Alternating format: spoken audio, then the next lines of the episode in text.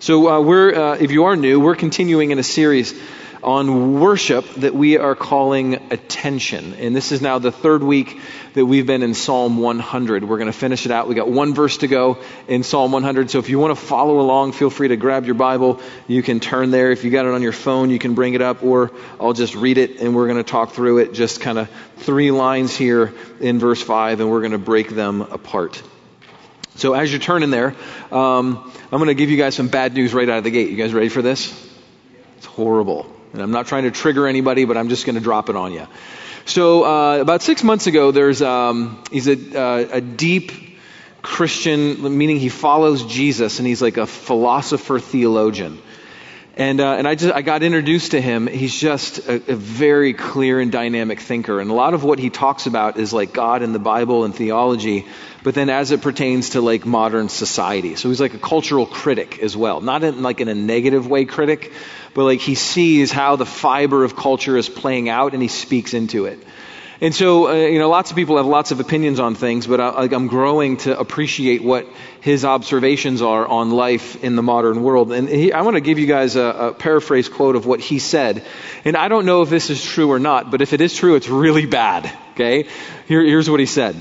And I'm smiling because it's really bad, but um, it's not the end of the story. But here we go. Here's what he said.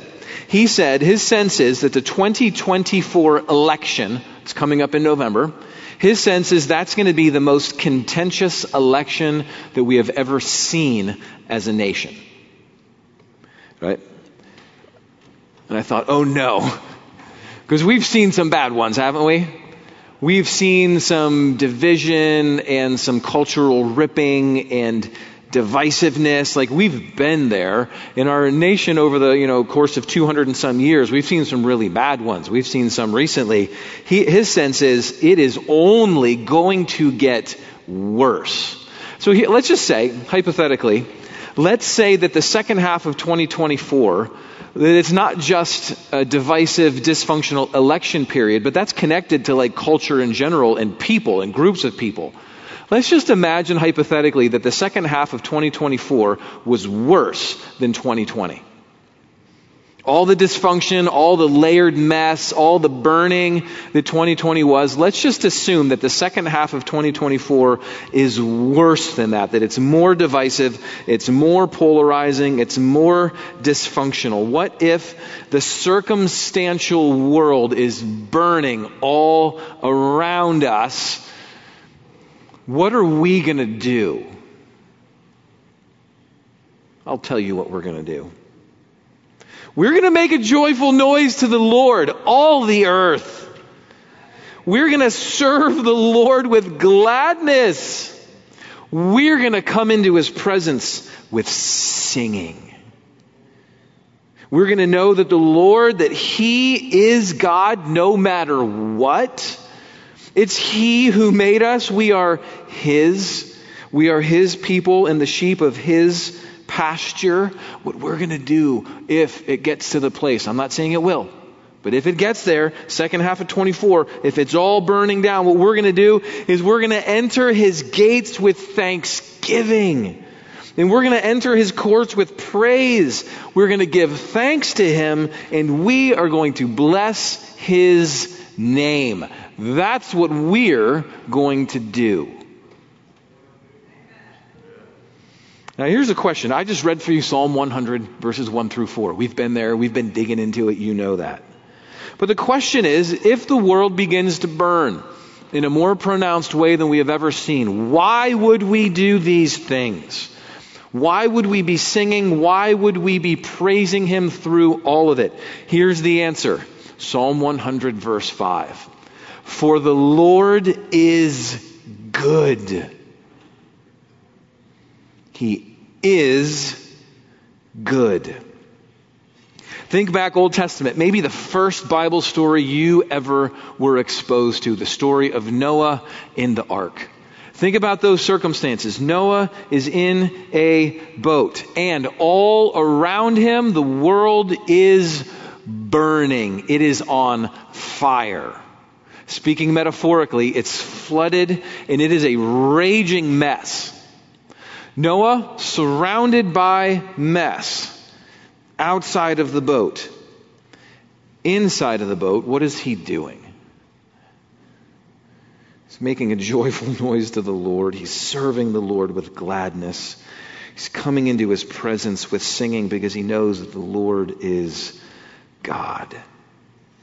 Noah, uniquely in the world at that time, in that set of circumstances, is putting his attention on the Lord and he is experiencing the goodness of God. I think as moderns, for sure modern Americans, and I'm not casting the blame on anybody, I'm saying us all, we've got a discipleship problem. And the discipleship problem that we face is this that we, in our followings of, Jesus, we tend to be um, circumstance centered. Meaning that we give the priority of our attention to our circumstances instead of giving our attention or our attentiveness to the very good God who is very real and very present with us. Our attention is in the wrong place just about all the time, save maybe the 30 minutes that we're worshiping on Sunday morning and maybe the 15 minutes of Bible reading that we do per day. Like, we're just prone, if we're being honest, to put our attention squarely on our circumstances instead of on the good God who is present with us. Right? Back to Noah for a second. Everything, like all around Noah, 360 360 degrees. There's no more degrees in a circle. Like all the way around him, his circumstances are getting crushed. He, like every dream and hope that he had for the world is literally washing away. He can hear it on the other side of the wall. Right? There's thunder booming, there's rain pouring down, there's lightning flashing. He is pitching and he is rolling. He is in the epicenter of what we would all call difficult circumstances. And yet, in that place where Noah is, he has the opportunity to bring his attention off of all of the madness and to stick it on the God who is very present with him, who is very good, and to have his attention being on him, which changes so many things. It doesn't necessarily change the circumstances, but it, but it does change a lot, doesn't it? Similarly, Jesus. In the Gospels, we read a story where Jesus is in a boat in the middle of the Sea of Galilee and a storm begins to rage.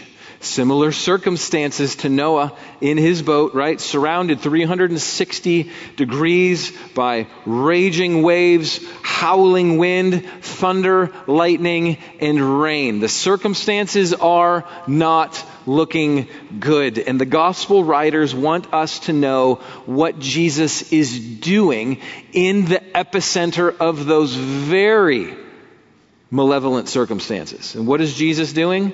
He's taking a nap. He is peacefully sleeping. He is in stage four REM sleep, being rejuvenated and nourished. It's all burning around him. So, what is it that allows Jesus, in the midst of these horrific circumstances, to not be sucked in to the dysfunction of those circumstances? Ah. Jesus doesn't struggle from our discipleship issue. Jesus is not circumstance centered with his vision. He is centered with his eyesight on his good, good Father and he sees his father more clearly, more tangibly, and more palpably than he sees the very storm that is raging around him. And because he's able to see his father first and foremost above all things, because he is attentive and his attention is on the goodness of his Father, it now positions his heart to be in a place, even in the storm, to be at perfect peace. Such perfect peace that he is not even conscious. He's not even conscious to be able to take the storm in because he's dwelling in a different place, centered on his Father. What a cool picture.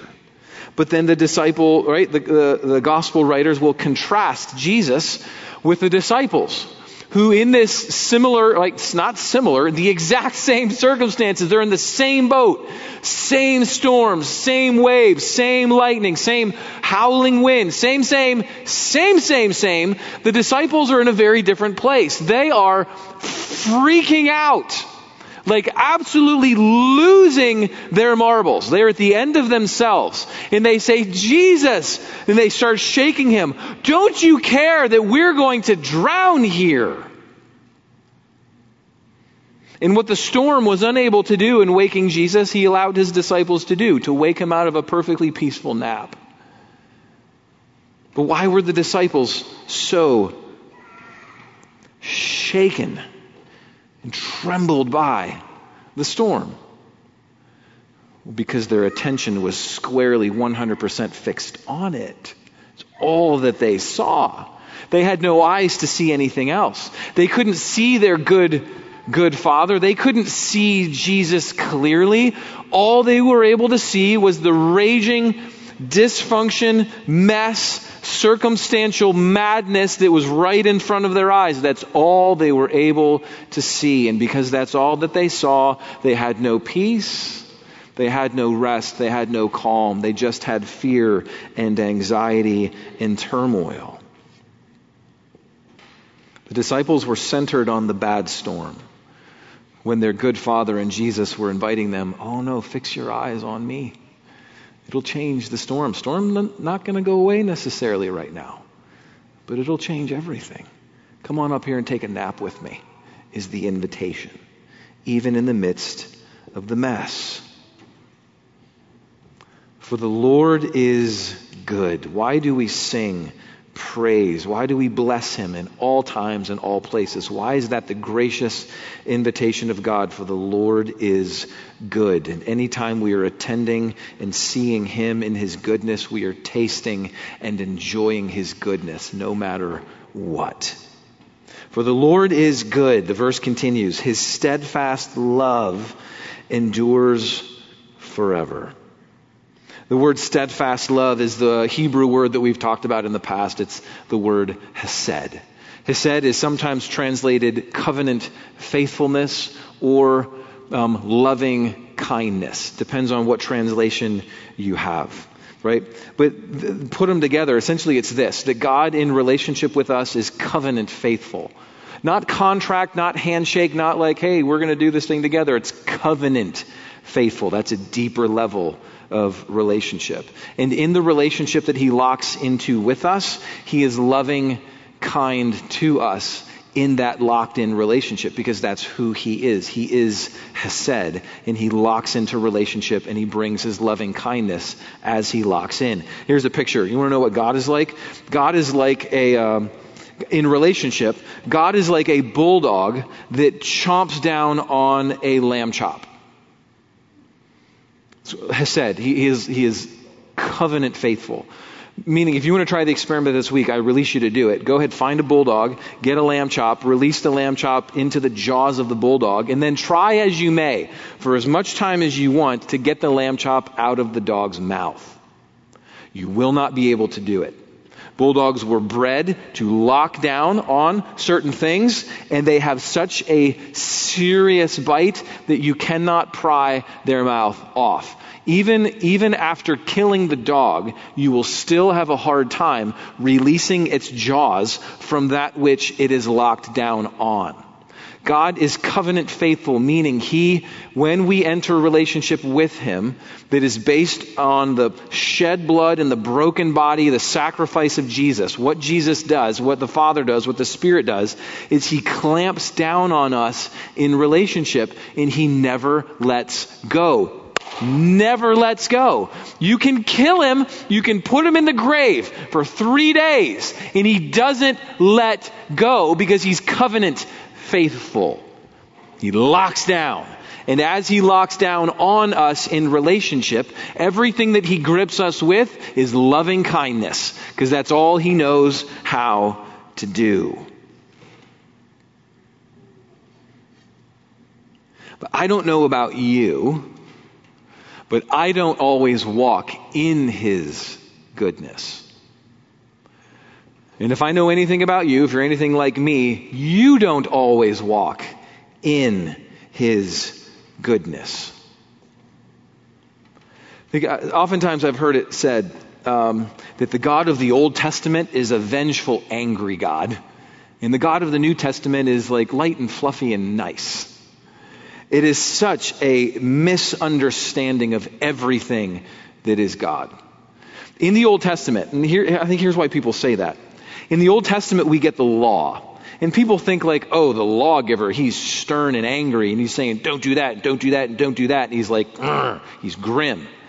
But I had an Old Testament professor that totally unlocked my eyes to see God in the Old Testament, like the father who loves his children. And he put it like this He said, There is no more gracious thing that a parent can do for their children than to give them good commands. Don't touch the hot stove. Don't play in the street. Don't do this. Like, for God to not lay out in very clear fashion for us, like what is a good way to live and what's a bad way to live, that's not a good God. That's a bad one. Right? That's a distant, uncaring, I don't care about you God, right? And so all through the Old Testament and into the New, God is giving us like commands according to His loving kindness because He wants to see us do well. Right? And so here's an example. Let's say there's 10,000 good commands in the Bible, and we don't have time to talk about all 10,000, but let's just say all of them. When we violate them, it's like sticking our hand into a furnace that's a raging fire, right? It's not good for us, and God is saying, I love you. You are my sons and daughters. Don't put your hand into the furnace in this way. And don't put your hand into the furnace in that way. Hey, and if you do this over here, that's like putting your hand in a furnace. He's saying, please, I love you so much. I'm locked down on you in my loving kindness. Don't stick your hand in these furnaces. Here's the deal. If I stick my hand in the furnace anyway, and I've been known to do that, what's going to happen to my hand? It's going to burn. But it takes a while for the burn to happen because uh, like initially it's like, woo, this glowing fire is so cool, right? And then our skin starts melting. Maybe that's too much imagery. Sorry for that. We're like, things start doing what they do in a burning furnace. And at some point, we pull our hand out. As we should. Realizing, oh God, you were right. But we don't realize that. Here's what we do. We pull the hand out and then we say, God, my hand hurts. How dare you? You're not good. You're not locked down in loving kindness because my hand hurts so bad. Like, that's literally what we do. I have done that so many times, and I'm guessing that you've done it. Maybe not as much as me, but you, well, we do this. Like, we get so frustrated in our culture about injustice. What an incredible injustice that God would say, don't stick your hand in the furnace out of love. And we do. And it burns. And we bring it out and we say, God, how dare you let my hand hurt? Like, what an offense against all things that are good. But yet, that's how we normally engage in relationship with Him. It was uh, a couple years before 2020 that Megan and I we uh, met a couple retired, had spent their lives running a business together. They had kids and grandkids. It's like when you look at like the future trajectory of your life, like the, this couple was like moving into like around here we call it sagehood. They're sage. They've compiled wisdom over the years, like the, the product of decades of like faithful following Jesus and good decisions. At some point begins to compound and you're just like, yes, like you are entering into a beautiful phase of life where you get to enjoy like all, all the goodness of God compounding over time. And like they were in that stage and we were in a small group with them and uh, just a delight to be around. Now, oftentimes on the surface, you don't see all the things in a person, so maybe that's an over caricatured version of them, but like they, they looked, they were on a good path. And then uh, And I was reminded of this story because I saw the woman uh, about three, two, three weeks ago. I was reminded of this. But then uh, when 2020 hit, circumstantial burning, all, all the things going to pot all around us, in 2020, the man decided that he was going to leave his wife and separate from his family, and he was going to go to Florida, and he was going to live his best life now. And when I say best life now, I mean that, like, whatever his interpretation of what his best life now is, that's it. Doing his own thing. And he literally, he walked away from all of it. And then, like, we who are left get to, like, walk with her and minister to her and mourn with her and be sad with her, like, go through the fire with her. But he's just down there doing his thing. Okay? But here's what I know about God. Let's just put some theological things together in flesh form. God is good and he locks down on us with loving kindness. Let's say, let's say it's March 1st of 2020. He's going to leave his family on April 1st. We're not there yet. They're still together. Right now, right, here's what I know about God. In his lockdownness relationship that is on us, he never lets go, and out of his goodness and his loving kindness, God is always planning tangible good things for us right? It's like we, we get excited about giving gifts at Christmas time because we're accustomed to it, and it's one way that we bear the image of a good God who's gift giver. But God is all the time planning and intending and putting things together to bring for our good. And so let's say it's March 1st. The husband and wife, they're still together. He hasn't vacated yet, hasn't left, hasn't checked out. At that point, now, here, hypothetically, here's what God's thinking. God is good. He's locked down on them, and God is thinking, hey, I know this is a crazy bad year. And God starts to plan and put into the process a gift that He's going to give this family at Thanksgiving. What's that? Seven, eight months later? I don't know. We could do the math later, right? But later in the year, God is going to give them an ark experience of joy and blessing. Not that he isn't always the ark, because he is. But he's going to bring the family together, and there's going to be feasting and there's going to be fun. There's going to be game playing. There's going to be sharing of stories of decades past. There's going to be like looking to the future and anticipating God's goodness that will be on this family for times to come. There's so much turkey and so much napping that is awaiting this family. And God is like just starting to excitedly prepare for that because He's good. And then one month later, April 1st, He says, Deuces, I'm gone thereby throwing an incredible wrench into the plans and purposes of God that are supposed to fall on him on the week of November 28th. And then here's what happens. Fast forward, he's doing his best life now, thing in Florida all by himself. He's no longer with his wife. He's away from his kids and grandkids. He's doing his, I don't even know what he's doing, but it's not good. But he's down there. And he wakes up on Thanksgiving, and halfway through Thanksgiving Day, he's sad and he's lonely. He says, God, how could you let this happen? How could you allow me to be sad and lonely? Where are you? God's like, I had so much planned for you. I had it all. Like I was preparing the table in the feast in the presence of the 2020 pandemic enemies. It was going to be so good and I was going to sustain you all the way through. But this was going to be epic for your family and you chose out of it. You chose out of my goodness. You chose not to walk in my loving kindness. You shielded and you separated yourself from me, and I can't break through that barrier because you won't let me. But we get mad at God. God, why is my Thanksgiving so bad? God's like, ah, I, that's you. That is you. I am so good. I am so filled with loving kindness. But but this is your design, not mine. For the Lord is good. His steadfast love endures forever, and his faithfulness to all generations. The word there, his faithfulness, key on on faithfulness to all generations. I want to read you um, a time in the Old Testament that that word is used, different context, of course, different place. But I want us to, I want us to have a, sometimes it's good to have a visual picture of the thing that like faithfulness. Ah what's faithfulness? I don't know it's vague. Well let's let's go back to exodus. I want to give you a picture of the word. It means it's more than faithfulness. It's like steady and firm but in an ongoing way and to bring good. Let, us read it uh, this is back in exodus chapter 17 right um, Exodus chapter 17, Israelites have been sprung out of slavery in Egypt. They've gone through the Red Sea. They're out in the wilderness, and now they're vulnerable and exposed. And they've got some enemies that say, "Hey, let's go get them now," because they're like it's like a it's like a duck hunt. They're just like um, what do they call it? Ducks in a pond right? Easy if you're a hunter, it's easy to shoot a duck in a pond. The Amalekites are going to come at Israel because they, hey, we can take them down now. Let's go ahead and do it. And so they come.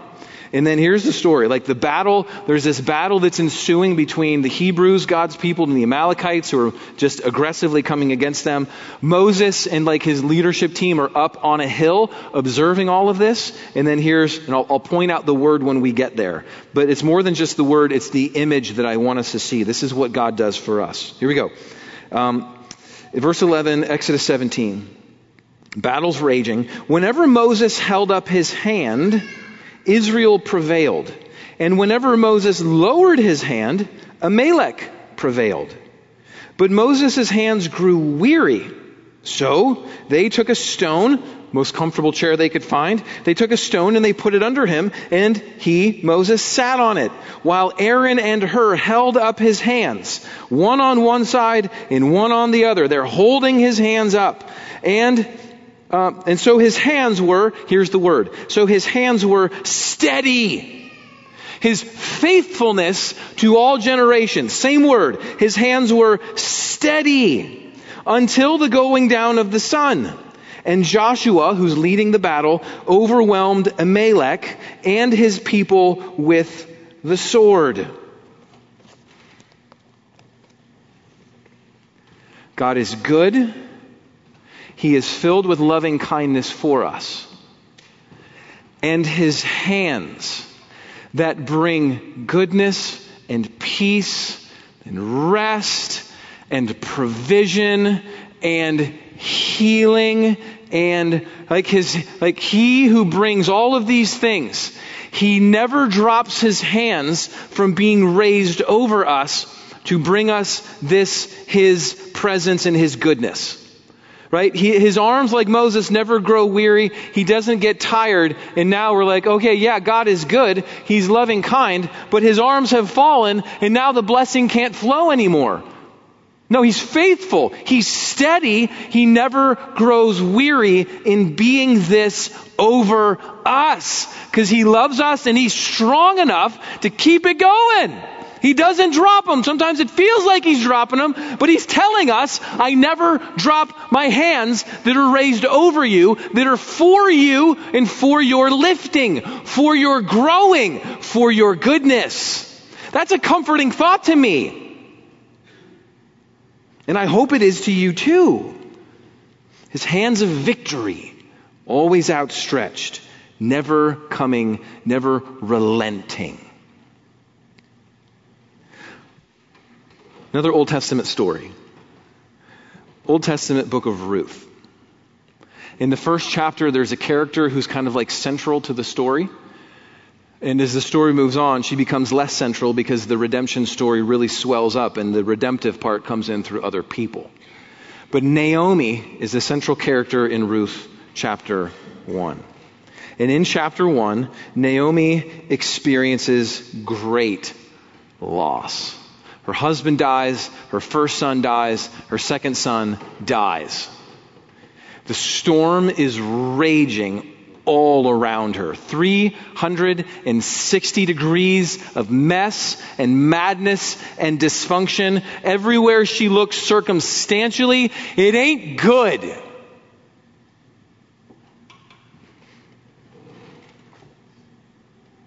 And in chapter 1, we are introduced to the truth regarding Naomi's heart. Sister gets bitter. How do we know this? Well, Naomi says to everyone around her, uh, Don't call me Naomi any longer. I've got a new name. Call me Mara. Mara, Hebrew word bitter. That's who I am. Why? Because of my circumstances. And they weren't even of her own doing. She didn't stick her hand in the fire. This wasn't like her making bad decisions. Like sometimes life just happens and she experiences this. And she says, Because these circumstances have happened, I now am bitter. You may call me bitter, for that is my new name. And then Naomi, who is a Hebrew, but she's living in the land of Moab as a foreigner. She has nothing left and she decides to go back to her ancestral lands. She decides to go back to Israel. But in this journey and all the way through, her bitterness is telling her this because when our heart is bitter, it means something theologically about what we're believing. Right? Our emotional state is revealing things that we believe to be true. And in Naomi's bitterness, here's what she is tempted to believe that God is not good.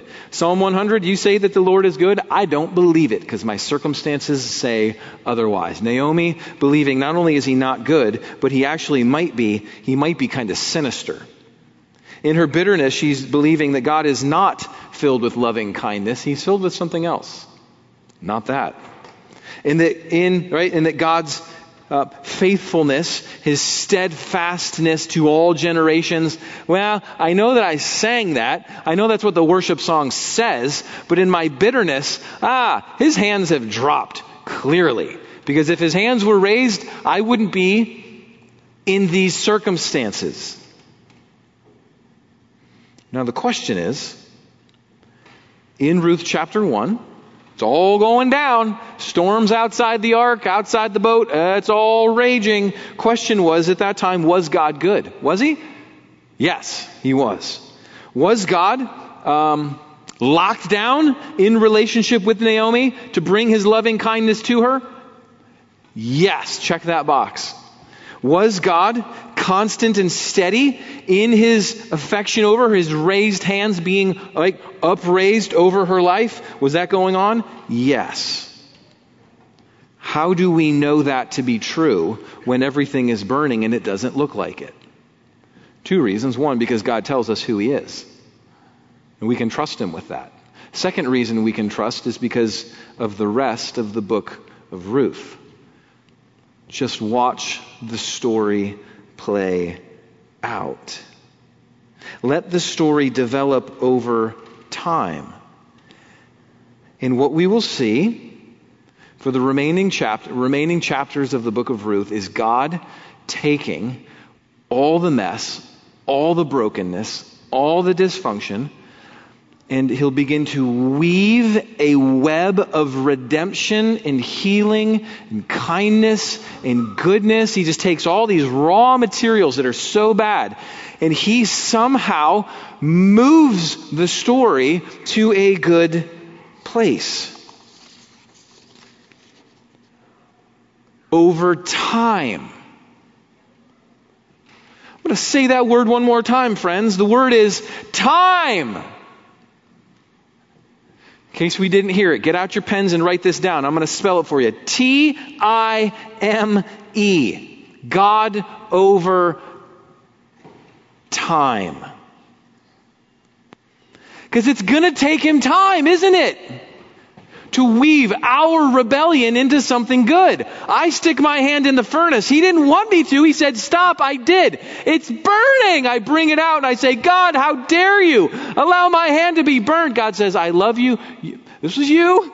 I told you not to, right? He's not sticking it to me, but he, as soon as I come back and like, re, like re-engage, then what does he do? He starts to move on my behalf again. And is he going to long to bring healing to my hand? Yeah. Is that going to take some, ah, oh, here it is, time? Yes. It is. It takes time. Is it going to take time when like other people do horrifying things and we're impacted by that? Will it take him time to weave those things together for good? Romans 8:28? Yeah, it'll take some time.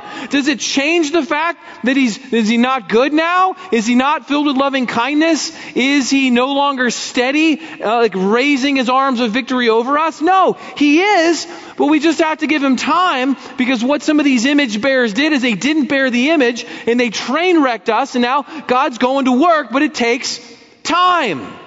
Discipleship take, takes time. His work takes time. Sometimes it's not us doing horrible things that God has to make right, or even other people doing horrible things, but it's just the broken systems that we live in that break things. And we're a part of that, and things break all around us. And now, does it take God time to weave those things together for good? Absolutely, it does. But all through it, He is good. He is locked down on us, and His arms are raised over us. We just have to give Him some time. I used to think, like Naomi, that circumstances were the most important thing. Right? That, that, that's the epicenter of what matters in life is my circumstances. And I wanted my circumstances to align perfectly with my will. And I knew what I wanted and I knew how it was supposed to play out. I had the pathway and the trajectory. I had my circumstantial life planned. And it looked pretty good to me. And when my circumstantial life did not, and I still struggle with this, to be honest, when my circumstances do not play out the way that I want them to, sometimes I struggle, like Naomi, in getting bitter. Right? If I ever get up some Sunday and I say, hey, church, um, no longer refer to me as Brian, you may call me Mara. I'm just going Naomi on you. That's like, that's me not getting my circumstances starting to feel bitter because life ain't going the way that I want it to go. And then at that place, when I start to get bitter, and historically, when I have been embittered because my life isn't playing out the way it's supposed to, then I, I no longer can believe that God is good. I actually begin to think that He is malevolent right? That he's actually like sinister in some way and he just likes toying with us. Because that's how my circumstances feel, right? And I, I, don't believe that God is filled with loving kindness, but I actually more so believe that he is spiteful. That somehow I did something in the past and I messed up and now God's like, now I'm gonna get him. Yeah, it's game time, right? Vengeance time. Like that's who God is. I believe that in my bitterness because of, right, circumstances not going well.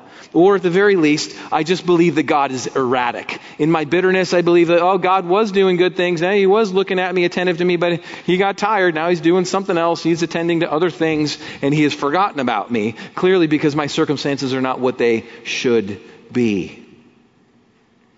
But as I grow in relationship with him over time, I'm like, I just am beginning to see a new way forward. I'm beginning to get better at, this has been happening for decades, but I can even feel it happening in my life right now. I'm beginning to get like better than I ever have been at releasing my circumstantial expectations to Him. Knowing that like circumstances the way I want them are no longer the center. They're no longer the most, it's not where I want my attention to be. And as I release my expectations to Him and put my attention on Him, then here's what I find happening in my mind and in my heart. I find myself growing in curiosity to see what He is going to do. Right? And it's actually, it's like, it's like a new thing for me. Then now there's like, okay, I'm just making this up, but like in my life, there's this new like train wreck of circumstances, like er, crash, crash, crash, storm raging, like lightning, waves, like, wow, this is a mess. Historically, God, circumstances, bad, you, bad, you not loving kind, you not steady. Now it's like, wow, this is a train wreck. God, I can't wait to see what you do with this. I don't know. I don't see anything good coming out of this, but I know that you're good. I know your loving kindness is for me, and I know you're locked down and you're steady. I can't wait to see what you do when you like weave something out of this over time. And it's such a cool place to be. It's such a, it's such a peaceful, restful, joyful, anticipatory, like place to be. And that's where he longs for us to be in relationship with him, right? Through the storm, I get to taste him and his presence and his goodness, and I get to see what he's going to do with the mess. Like, what a gift! What a gift that is. And he just calls us into it all the time. And as I'm growing in my curiosity to see what he's going to do, what that does is it frees me up from the things I used to do. Worry and anxiety used to mark my ways. Why? Because I got to make these things happen in this way. And when they're not going this way, it's on me. And I got to like control it. I got to step in and like force things to happen in the way they're supposed to. And when it doesn't, I get mad. I get angry and I get worried and I get anxious and all the things like keep doubling down on top of themselves. And I felt all of those things because I was believing lies about him. He's not good. He's not loving kind. He's not steady over me. But now it's a different place. God, what are you going to do in this next chapter? What are you going to do? So excited. And when we trust Him like this, it positions us to be in a place where we can nap through the storm, where we can worship in the epicenter of circumstantial dysfunction, because we're tasting and receiving of He who is good in relationship, and we are hopeful and faith filled of what He is going to do with all of it. What a kind God. So we must learn to trust him in this. Pastor Brian must learn to trust him more in this. Last thing. Band, come on back up. One more thing. Talking about trusting him. Any parent knows this. And if you're not a parent, you probably know this to be true even if you're not one. If kids had their way, if any child could live according to their own designs, every single night a child would have cake for dinner. Or if not cake, pie or ice cream, but something like that. But let's just say cake just symbolizes uh, all of it. And any child, right, um, wants cake, and when mom and dad put meatloaf, mashed potatoes, green beans, and a little dollop of applesauce on their plate, you know what the kid thinks about mom and dad? Mom and dad, you are evil. You are bad. You are not locked down on me in relationship that's good. There's no loving kindness in this family, and you are not steady over me bringing good. But we know the truth. Right? Because kids see things through a very simplistic lens. How's it taste? How's it taste? How's it taste? And parents, they see a fuller picture. They see a healthy body moving generations into the future, decades to come. Like there's more that a parent can see. And in the same way, right, when the circumstances aren't what we want, we're feeling a certain way, just be reminded what the, what, what the scriptures tell us that his thoughts are above our thoughts. His ways, where are they? Oh, they're above my ways. They're higher and they are better. And the truth is, is that everything he does over us is good because that's who he is. In his loving kindness, it never ends and his hands are steady over us. And they never fall. And what we're going to do right now is we're going to celebrate the steady hands that reveal his goodness and his loving kindness. We're going to celebrate the fact that Jesus went to this place where his arms were elevated over us and his body was broken and his blood was spilt. Why? Because he loves us. Because he's good. He's passionately, covenantly faithful to us, and his arms of love and affection never fall. Guys, come on down. We're going to pass the elements out at some point in the next couple of songs that we sing. Just feel free to take it on your own. If you are here and you are investigating Jesus, we love that you are here. You are free to be here as long as you want and ask any hard question that you want. But we just release you to not take communion. This is for those who have received the gift, who have drunk of the goodness of Jesus and his blood and his body, his blood poured and his body shed in a sacrifice that covers our sin and brings us back into the family. But now, we're free to worship. To worship and to sing and to bless his name in all circumstances because he invites us to put our attention on the good. And then over time to see how he who is good is just going to be faithful to weave together something into the future that is so very different, so very kind, different than anything that we thought could be. So let's sing. I'm going to pray over us. Father in heaven, thank you that you tell us the truth about yourself and that we can trust you with it and that we can, with the abandoned heart of a child, just run with you. Through all the raging storms, through all the broken circumstances, God, we can just trust you and drink from relationship with you. That we've got a direct access to the good in the universe. And in loving kindness and steadiness, you pour it out over us. And we just want to be in the place to receive it. And Father, from that place, there's nothing that we can do that makes more sense than to lift our hands and to bless you and to worship you and to praise you because you're worth it and because you're good. Father, we celebrate the broken body and the shed blood of Jesus that brings us back to the place where we can drink of you and walk hand in hand, step in step with the one who loves us. Thanks for being that one. And now we sing. And we pray that you would be blessed, that you would be honored as we sing back to you the truth about who you are. In Jesus' name we pray. Amen.